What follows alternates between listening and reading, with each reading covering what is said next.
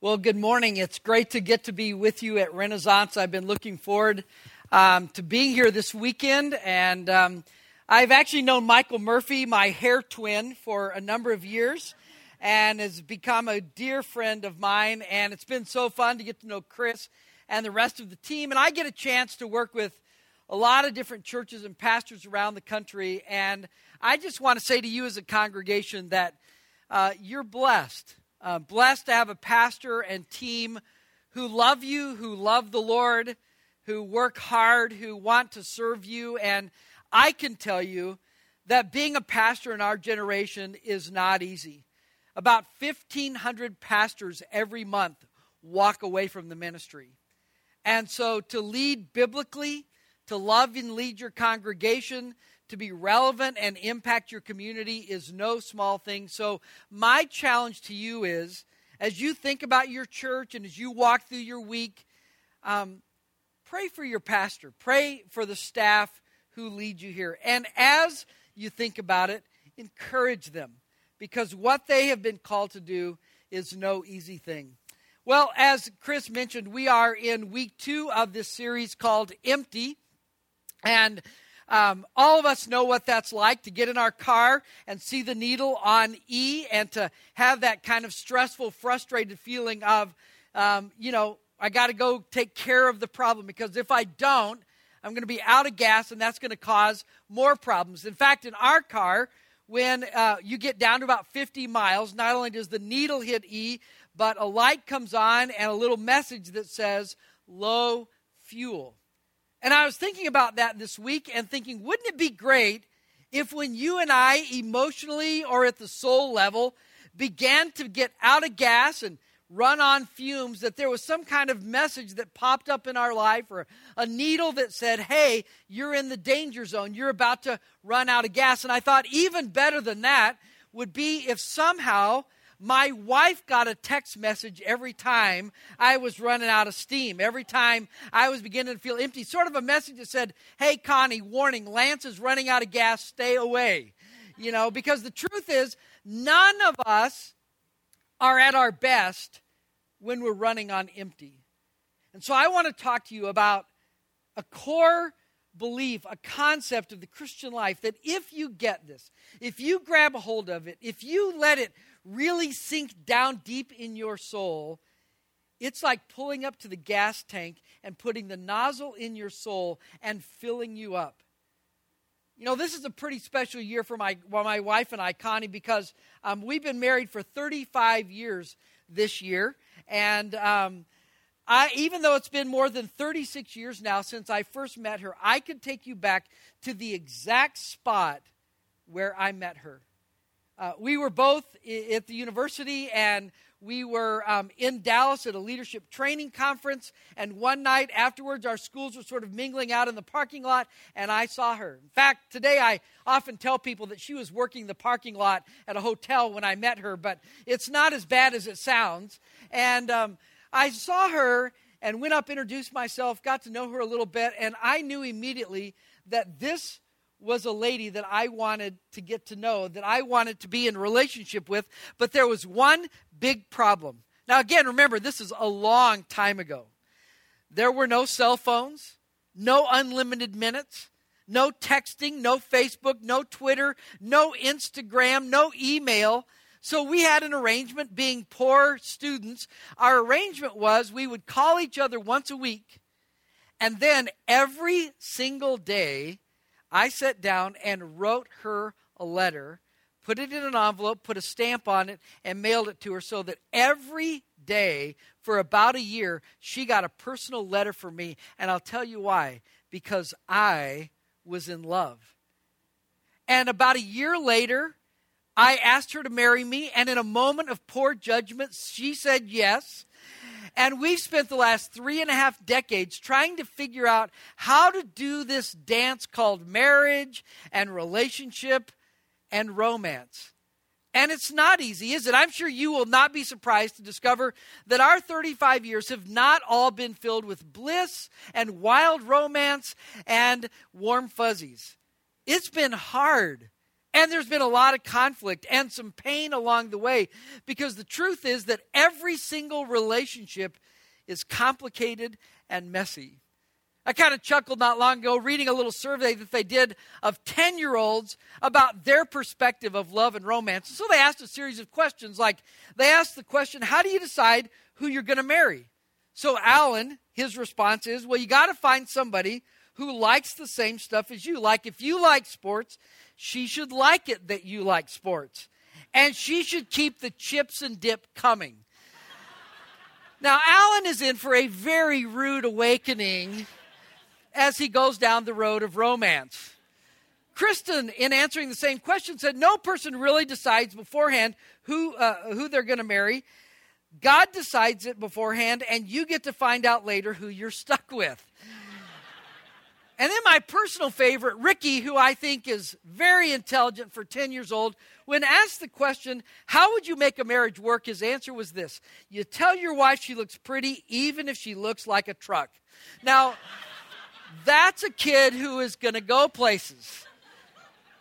But from their naive and inexperienced 10 year old mind, they have a skewed perspective. You, you know, you and I look at it as people who now have been in love, been smitten in a, a romantic relationship. But when you're 10, you don't get it because you're sort of an outsider looking in. And in some ways, I think that's true for a lot of people that I know spiritually. Um, they have a view of God that isn't really about a love relationship. It's a, it's a view of God that's sort of harsh and mean spirited, and that God is all about rules and regulations. And one of the things that I want you to understand as we talk this morning is that at the very core of Christianity, it's a love story. It's, a, it's an unfolding drama, it's a journey that you and I get to be a part of. It's not a set of rules or, or a bunch of ethics that God has given us to live by or principles to guide our life. He, he, he didn't just hand down this book so that you and I would um, have a bunch of rules to guide our lives by. It's way, way more than that. And I hope today that if you get a hold of this story, that it'll take your breath away, that it'll stop you dead in your tracks, because if you really get it, it will forever change you. So, here's how I want to approach the message this morning. It's really a love story, and like every love story, it begins with a tragedy. And so, I want to take you to this obscure character in the Old Testament and this obscure story to give you a picture of this thing called scandalous grace. And I've broken down the story into four acts. And the first act is called Run for Your Life. So let me set up the context for you. In 1 Samuel chapter 31, Saul is the king of Israel. Now, they are at battle with their archenemy, the Philistines, and Saul was leading his troops in battle. He was not back home commanding from the palace, he was in battle as well as his sons. Well, as the Philistines draw close to the front lines of the Israelite armies, one of the archers pulls back his bow, lets his arrow go, and one of the arrows finds its way into the flesh of Saul, and he is fatally wounded. So much so that Saul knows he's going to die, doesn't want somebody else to come and kill him. And so the Bible says that Saul falls on his sword. Well, the king is dead. Well, that day in battle is, is also his son, who's next in line to be king. His name is Jonathan. But there's a subplot you need to know about, and the subplot is that Jonathan has a good friend by the name of David. Now, David grew up on the farm, he was a shepherd, he took care of sheep. Um, he grew up poor. But Jonathan grew up on the other side of the tracks. He was the king's son. He lived in the palace. And these guys struck up a very close friendship. And God just knit their hearts together. They were good friends. But Jonathan is now in battle. Well, the Bible says not only is Saul killed, but Jonathan is killed as well as his two brothers. So the entire royal family is decimated. Well, when word travels back home to Jerusalem to the palace, the Bible says that pandemonium breaks out in the palace because in those days, when the king was killed and a new king was going to begin to rule in the land, they quickly executed the royal family because they didn't want any chance of an uprising. And so that's where we pick up the story in 2 Samuel 4, verse 4. Let me read to you what happens. It says Saul's son Jonathan had a son named Mephibosheth who was crippled as a child. He was five years old when Saul and Jonathan were killed at the Battle of Jezreel. And when the news of the battle reached the capital, listen what happened. The child's nurse grabbed him and she fled, but she fell. And when she fell, she dropped him as she was running, and he became crippled as a result. So Jonathan has a five year old son back at the palace. His name is Mephibosheth. And by the way, so I don't have to say that name 25 times. We're going to nickname him Seth, all right?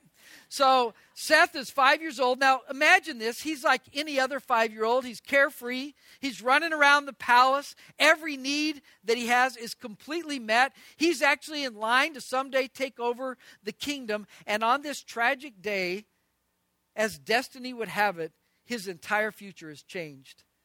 He now is going to be a fugitive. He's going to live in isolation and pain. And on top of all of that, add insult to injury, the nurse drops him and he's going to be disabled for the rest of his life. This five year old kid is now forever changed. And here's the lesson. I'm going to, as we walk through this story, I want to draw out some lessons that apply to you and I. So here's the first one You and I are more broke than we think. Just like Seth, we're broken. It may not be that you have a, a broken body, but the Bible says that you have a broken soul. The Bible would say that inside every one of us there is something broken, and it's called a sin nature. Now, you walk in here today and you look around at everybody in this room, and everybody seems to be pretty together. They're dressed nicely, they're articulate, educated, they're friendly, they shake your hand. But the truth is, inside of us, there is something desperately wrong. We're broken. In fact, the Apostle Paul in the book of Ephesians says it like this As for you, says, you are dead in your transgressions and sins. Dead. Not, not like disadvantaged, but dead. And then in Romans 5, he says, When you and I were utterly helpless, Christ came at just the right time. So that's our condition. Dead in our sins, utterly helpless. So whether I acknowledge it or not, whether I admit it or not, whether I'm educated or not, whether I grew up going to church or not, the truth is, inside every single one of us, there is a brokenness. And here's the rest of the bad news you can't do anything to fix it. You can't remedy the condition of the brokenness of your soul just by doing what you think you need to do. Sometimes we think, well, if I can just clean up my act, if I can just get better, it's like having this death killing um, tumor inside of me, and then I decide to stop smoking. I'm going to clean up my act. Well, the truth is, you've already got the tumor. You're, you're already dead anyway. Giving up smoking isn't going to help much at this point. And the Bible says that we have this tumor called a sin nature inside of us, and every single one of us are broken. But thank goodness that's not the end of the story. In fact, let's follow on to Act 2, which is you, you can run, but you can't hide. So let me explain what that means. If you were to fast forward over to 2 Samuel chapter 9, by this time, it's been 20 years. We haven't heard anything from Seth. He's lived in isolation and pain in this remote place. But David has now, his old, you know, his dad's old friend David has become king over Israel and his physical kingdom has grown from 6,000 square miles to 60,000 square miles. The economy is thriving, there's peace, they're not at battle. Um, David is living the dream and enjoying the good life. And then I imagine that there comes this morning when David gets up early. Now, again, I'm sort of. Um, exaggerating a bit in this. I kind of like to think of David grabbing his cup of coffee, even though I don't know that they had that then and it's early in the morning, and David picks up his coffee and he goes outside on the back patio. And on this particular morning, none of his meetings have started. Running the, the kingdom hasn't really invaded his mind. On this particular morning, as David just drinks his coffee in the cool morning, he begins to just kind of reflect on his life, and he's just so grateful. I mean, when he thinks about where he started as a little shepherd boy and now he's king of the land and what God's done and how the economy is thriving and how blessed he is, I mean, his, his heart's just full of gratitude. And then he remembers this conversation. A conversation he'd had with his friend Jonathan more than 20 years ago. And the conversation was that they had committed in friendship to one another and that no matter where life led them, that they would, would be committed to one another and to each other's families. And so a question comes to David's mind. And he calls in one of his servants, and the servant's name is Ziba. And he says to Ziba, Hey, is there anybody left from Saul's household? Now, I love the fact that he doesn't ask, Is there anybody who could serve on my cabinet? Is there anybody who could lead the troops into battle? Is there anybody who could be my economic advisor? No, it's just, Is, is there anybody? And Ziba has a very interesting response. Ziba's response goes something like this Well, yeah, David, there is. There's this one guy that I know of. His name is Seth, but I'm not really sure he's royal material. Uh, I'm not sure he really, you want him around the palace. He, um, he's a fugitive, he, he's disabled. I'm not sure that he really belongs here. And David says, Well, where is he? And by the way, this when David asked that question, where is Mephibosheth, it's the first time that Mephibosheth's name is mentioned without his handicap. And I've thought about that, and I wonder how many of us still live with kind of a stigma. There's something in our past that we still carry with us today. In fact, it's it's what we're known for. And you've been in those conversations, you know, where somebody's name comes up and you say, "Oh, you know, Susan, she's the one who left her husband." Or you remember Bill, he's the guy that in high school had the real drug problem or or you know Tom, his, his company went bankrupt and so there are people around us, maybe even some in this room, that you, you carry this stigma with you, sort of like Mephibosheth. There's something always attached to your name that isn't so pleasant. And we wonder, are we ever going to be set free from that? And David just says, go get him. And in that is a great spiritual lesson for us. And here's the second lesson that we are more pursued than we think. I mean, this is unbelievable. Here is the king going after a fugitive, going after someone disabled, going after someone who now was anonymous. And David goes after him. And there's a great spiritual lesson in that, and that is that the God of the universe pursues you, even right now. You know, sometimes in pastor world, we talk about people who are seekers, and what we mean by that is people who are on this spiritual journey. Their circumstances and situation in life has put them on this path, and they're trying to discover and connect in a relationship with God, and we call them seekers. And while there's certainly truth to that, what I want you to understand is that God is the original seeker. That more than I ever sought after God, He came after me. And when you really ponder that, it's unbelievable that the God of the universe would pursue a relationship with me.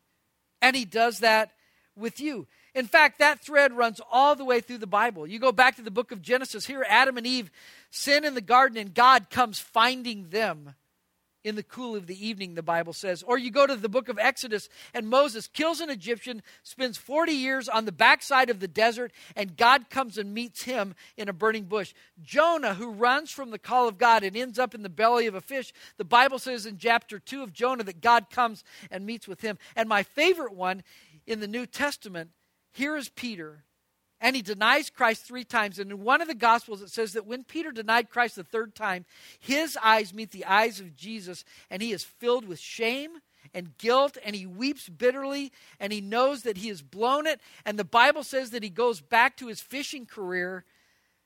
And after his resurrection, Jesus comes up to the lake where Peter is fishing, and he meets him there and has breakfast with him on the shore. God has a long history of chasing after us. Ephesians 1, Paul says it like this Even before he made the world, God loved us and chose us. Then in verse 5, he says, God decided in advance to adopt us into his own family. He came after us just like David went after Mephibosheth. Well, let's continue the story. Mephibosheth hoped he would never be found because, for all he knew, he would be executed as part of the former royal family. But the chariot pulls up in front of his house one day. The king's guards come and tell him that the king has demanded an audience with him. And so they put him in the chariot. And I've often wondered what it would have been like to be Mephibosheth on that ride to Jerusalem to the palace. For all he knew, he was going to be condemned, judged, maybe even executed as part of the former royal family. And that introduces us to the third act, which I call a divine ambush. So Seth comes to the palace, the chariot pulls up. Seth hobbles in before the king, and the Bible says that he gets down on his knees, he gets down on his face, and basically says to David, Hey, I, I, am your servant. Like, I'm begging for mercy. And I love David's response. You know what he says? Seth, don't be afraid.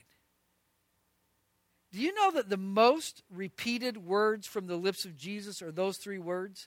Don't be afraid.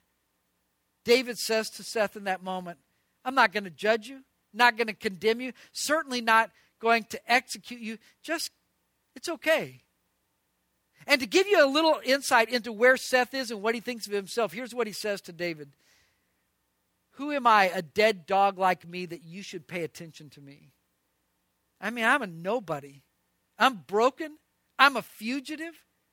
I, I mean, I'm I'm part of the former royal family where I could probably be executed. And David says, No. And he gives him unexpected grace. Here's the lesson I want you to get bound up in the nature of God is the inclination to pour undeserving grace or pour des, uh, undeserving grace on undeserving people. That God, in his nature, pours grace out on undeserving people. That's his nature. And it's the thread that runs all the way through the Bible. That's the part of the love story that a lot of people never really understand. But let's be honest, that's not how it works in our world. We want people to get what they deserve. We want justice. We want an eye for an eye and a tooth for a tooth. We don't want people to get a free pass when they screw up. And I remember a few years ago, I got a an invitation. Maybe you've gotten one of these invitations to join the government at the courthouse for jury duty. And I don't know about you, you're probably a more noble citizen than me, but I sometimes have thought, you know, like I'm not really that excited about spending my, my day or possibly being selected for a jury. And so I sat there in the courtroom that day trying to think what could i say to get out of jury duty? So like when the judge says hey can you you know look objectively at the facts? My response was going to be well i hope so but he sure looks guilty. I was thinking that was a way for me to get out of jury duty but i, I remember in fact i wrote him down the words that the judge said to us that day in the courtroom and here's what he said. Discover the facts and apply them to the law. No more no less. So, what he was saying is, it's all about justice in here. It's not about mercy, not about grace. It's only about justice. And I get that. We need justice in our world. We need laws, and I, I understand that. But I'll tell you this when it comes to my relationship with God, I don't want justice. I want mercy. I want what Seth got from David. And so here's the point you and I are more loved than we can imagine. Yes, I'm broken, but somehow God, in His grace, pursues me, and He pursues me because He loves me. Look at it with me at Ephesians 1, verse 6 and 7. It says, So we praise God for the glorious grace He has poured out on us who belong to His dear Son. And then listen to these words He is so rich in kindness and grace that he purchased our freedom with the blood of his son and forgave us. You know, I don't know what kind of stigma you carry, what kind of baggage from your past, but I can tell you that God wants to pour his grace out on you. On December the 18th, 1865, once and for all, slavery was abolished in this country as the 13th Amendment was signed into law. But on that day, every slave in America was technically free, but many of them continued on in slavery, some of them for years, for two reasons. Some never got the word that they'd been set free, and some got the word but just couldn't believe that it was because it was just seemed too good to be true. And I think there's spiritual truth in that. I think there may be people even in this room today who the truth is you've had this view of God that it's you got to be good enough and you've got to work hard and you got to clean up your act and for you you've never gotten the word that it's not about rules it's about a relationship and that there's this love story that God has invited you into. And for some of us we hear that story and we go, "Man, that's just that is too good to be true." If you'd known what I've done, if you know what kind of thoughts I have, if you knew what I do behind closed doors, if you knew who I was and where I've been, there's no way that I could ever experience that kind of grace. But that's the good news is you can. And some of us have.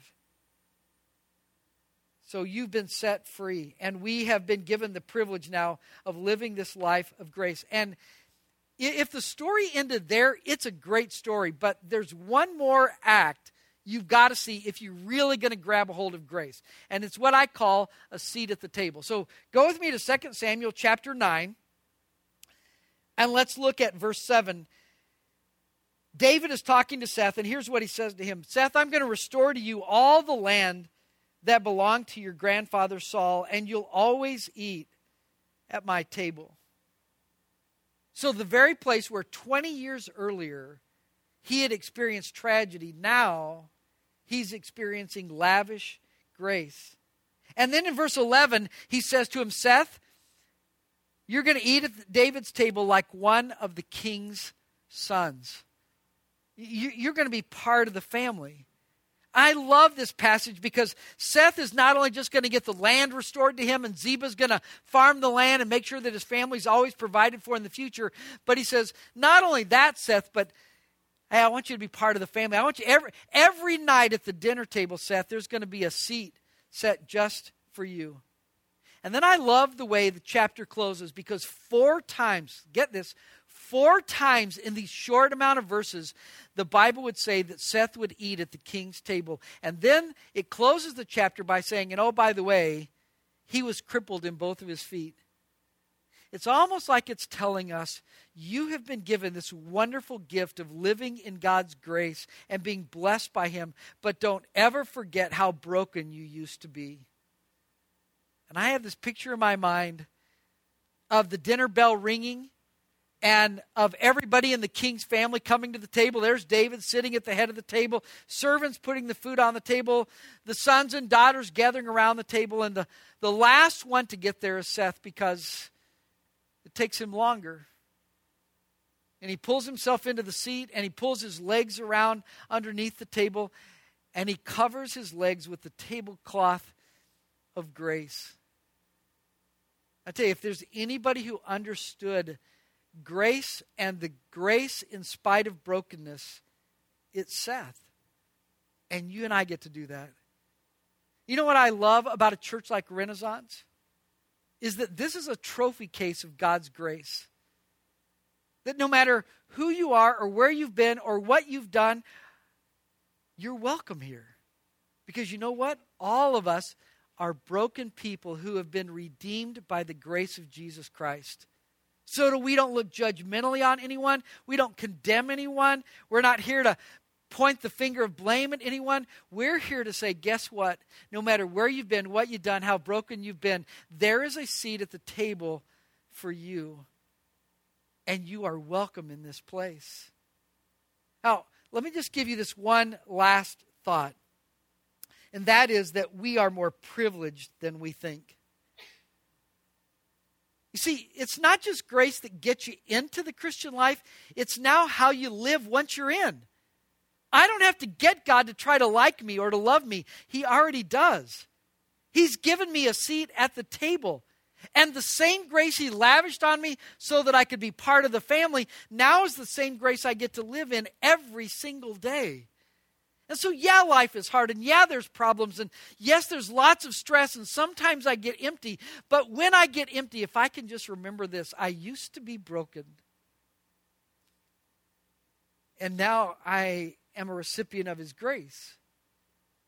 I have been a Christian for more than 40 years.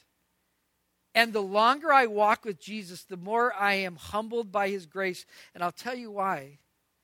Because I know how broken I am and how unlovable I can be, and what sometimes resides in me. Even after all these years of following Christ,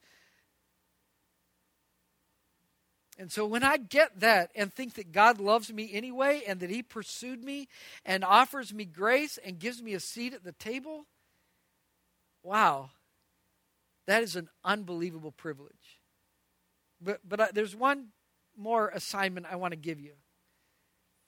Because you have been called not just to receive it, but now to be a carrier of it. In fact, look with me at Acts 20, verse 24. This, these are your marching orders. Acts 20, verse 24. He says, My life is worth nothing to me unless I use it for finishing the work assigned me by the Lord Jesus. The work of telling others the good news about the wonderful what? Grace of God. Paul said, You want to know what matters to me most? Is that I get to tell other people about this amazing grace. You see, you're not supposed to be just a reservoir or a container of God's grace. You're supposed to be a conduit. So when you go out from these walls and you interact with people in this community today and through the week and at your place of business, here's what I want you to remember that when you shake somebody's hand or you look them in the eye, they are somebody created in the image of God. They matter to Him. And you get to look them in the eye and say, listen, God loves you and He wants to extend grace to you. And you and I get to be the carriers of that message. So let me ask you as we wrap up have you ever experienced that? Have you ever had that encounter with God's grace where you've become part of the love story? If you're still thinking the Christian life is about obeying a bunch of rules, you don't get this story. God's inviting you, and He's already done everything to pave the way. Jesus left heaven, lived on this earth, died on the cross, rose from the dead, and all that's left is for you to say, Okay, Lord, I'm in. I receive, I step over the line, and I accept the gift that you've given me. And you can even do that right where you sit today, in your own words, in your own way, just to say, Okay, I get it. I want to I want to receive this unbelievable gift of God's grace. I hope that some of you will do that. Let's pray together today. Lord, thank you for um, this amazing thing called grace. I hope we never get over what it means that you love us, that you pursue us, that in spite of how broken we are, you have lavished us with grace. It's in your nature to pour out grace on undeserving people. So, Father, would you help all of us to have that grace encounter and to walk this week in that grace? We pray in Jesus' name. Amen. I'm going to ask you to stand because I want to read something over you as you leave today. So let me just leave you with this verse. It's a blessing. It says this May the grace. Oh, did you get that? Push, push, pause, rewind. May the grace of the Lord Jesus Christ and the love of God and the fellowship of the Holy Spirit be with you all. And so, my prayer for you is that you would walk in the amazing grace of Jesus Christ this week. Have a great week. See you next time. God bless you.